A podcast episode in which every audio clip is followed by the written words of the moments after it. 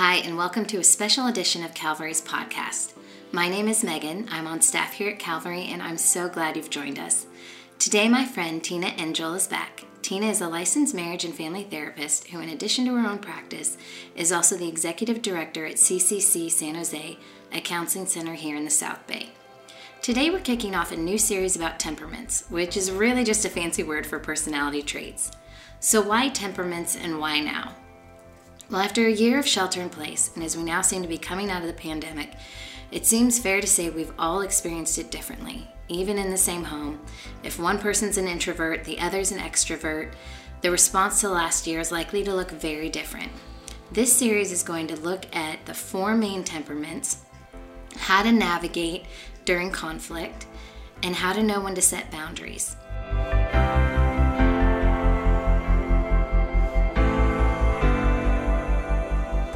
Tina, can you tell us about these four temperaments and what are they based on? These four temperaments are based out of the book Wired That Way with Marita Littauer. And it was originally in 1985 by Florence Littauer, The Personality Tree. And so it's just a great book. They actually still speak nationwide and they um, go into different businesses to help how to, with staff and trainings in how to navigate these different temperaments um, in groups of people and teams of people and families. So, can you give us a run through of what the four different temperaments are? And for those who are listening, if you've got paper and pen, fabulous. If not, don't worry. We're going to put all of this up on our website so you can have access to all the notes and you can just listen now and we'll make sure that you've got uh, all the details that you can access later. So, Tina, can you take us through what are each of the four temperaments and tell us a little bit about them? The first temperament that I want to talk about is the sanguine otter. And you can imagine the otter in the animal kingdom. They are just very fun loving. They are in groups, they play, and that is the baseline of that sanguine is the otter likes to have fun. Their strengths is they have ability to talk about anything at any time in any place. They have a bubbly personality, they're optimistic, they have a great sense of humor, and they have a great storytelling ability. And they enjoy people of all populations, all religion. They just love, they genuinely love everyone. Their weakness, they can be disorganized. They can forget names and details. They tend to exaggerate. And they can not, you know, be taken seriously. They can be also gullible and naive. So that is something that we need to work on. Um, as me being a sanguine, otter is my first temperament. And uh, the biggest thing for this personality temperament is needs. And what is the emotional needs that they need? It's attention, affection, approval, and acceptance. Accept- acceptance is a big one for them because they are very sensitive to rejection. They do get depressed when life is no fun and no one seems to love them. They are afraid of being unpopular or bored, having to live by the clock, or having to keep a record of money spent. They are not the best money navigators. They like people who listen, laugh, and praise and approve their storytelling. they do have a hard time with people who are critical or don't respond to their humor or don't think they're cute. They react to stress by leaving the scene, going shopping, finding a fun group to hang out with, creating excuses, and blaming others at times.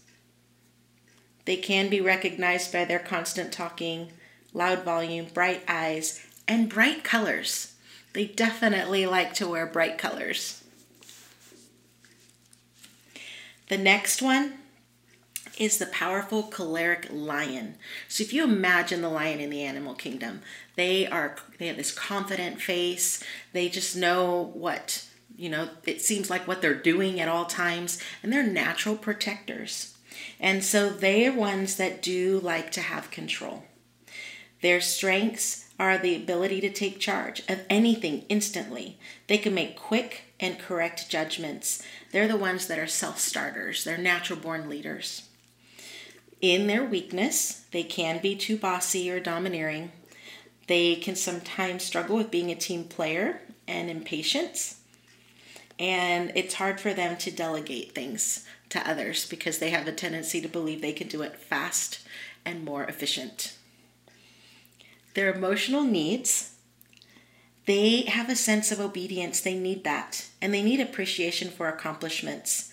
They also need credit for the hard work. They're hard workers and they need credit or just validation of what they have put forth and the efforts they have put in. So their big thing is respect. They would love, they believe that respect is earned and they believe they've earned it. So that is something that is big for them.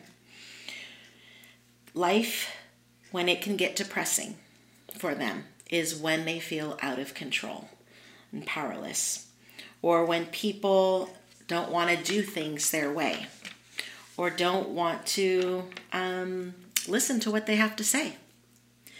They can be afraid of losing control of anything losing a job, not being promoted, even having a rebellious child or unsupportive mate. They are really drawn to people who are supportive, supportive. Wow, that's a new word. Supportive and submissive. They are drawn to people who see things their way and who cooperate quickly. They are repelled by people who are lazy and not interested in hard work, or who tend to undermine their authority, or who aren't loyal. They're big. Lions like loyalty.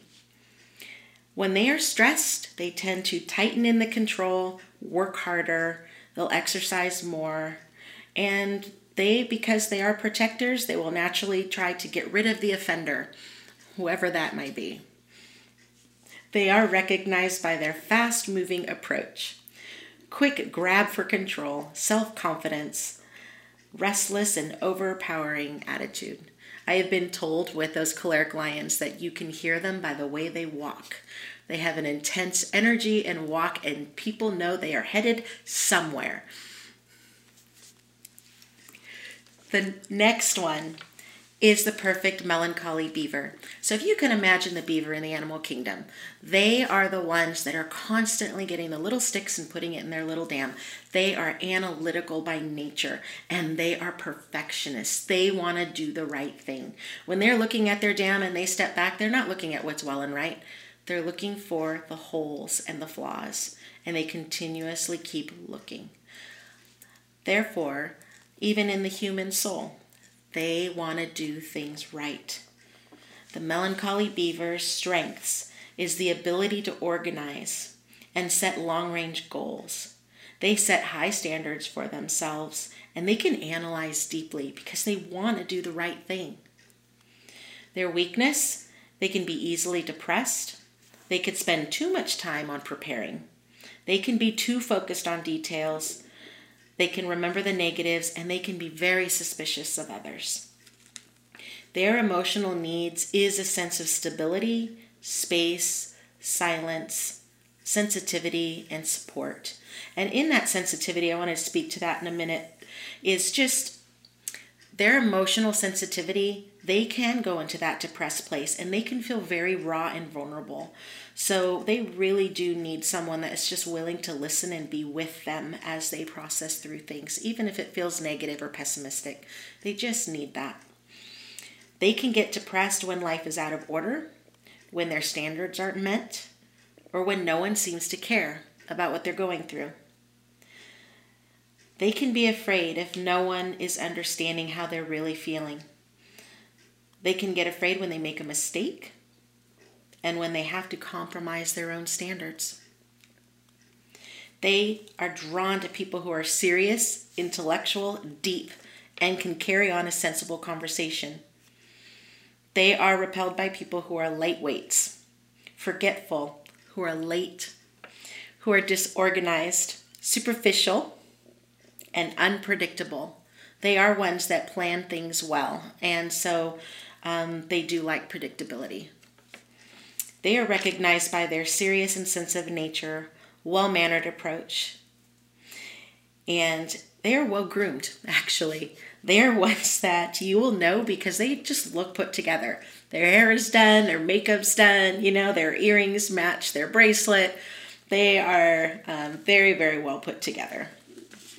One thing I love about the Melancholies is I love going to their Christmas parties because they usually have the napkins that match the curtains that match the little pillow on the couch, and they know how to do things in style.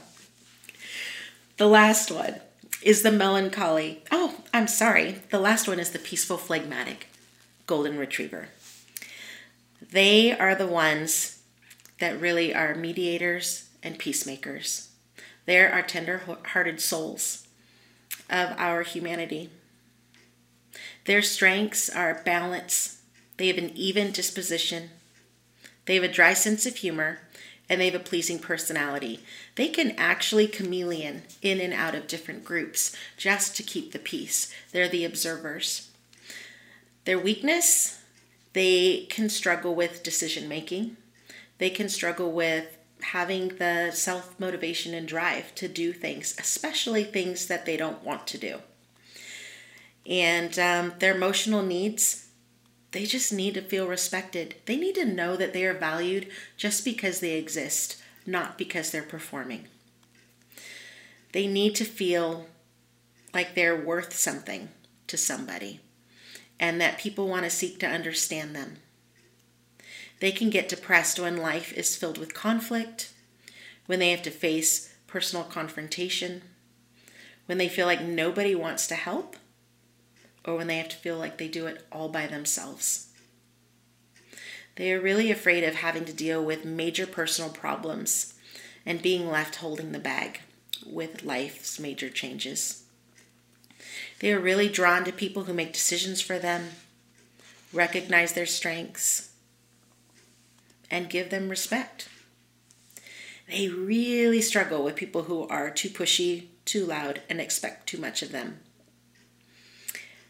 They can react by stress by hiding from it, watching TV, eating, or tuning out of life. They're recognized by their calm, relaxed posture, sitting or leaning when possible. These phlegmatics, they can ground us they are really centered people that just want that peace and quiet and calm. Tina, thank you so much for that. That was amazing. Um, and I don't know about you who are listening, but um, I need to go take this quiz. I need to, there's a quiz that will tell you which animal you are. Um, and then I'm going to have my family take the quiz so that I can understand what animals each of us are. Um, so, for those of you who do want to take a look at these temperaments in detail or who want to take a quiz to find out which one you are, we've got them posted on our website. So, if you head to calvarylg.com forward slash podcast, we've got all of that info for you right there. Thank you for joining us. Who, those of you who are listening, Tina, thank you so much. Thanks for um, having me. We hope you guys will join us next time as we look at now that we understand and we've identified what temperament we are and potentially even what temperaments our significant other might be or our children might be, how do we navigate conflict using these temperaments? Thanks, everyone. Thank you.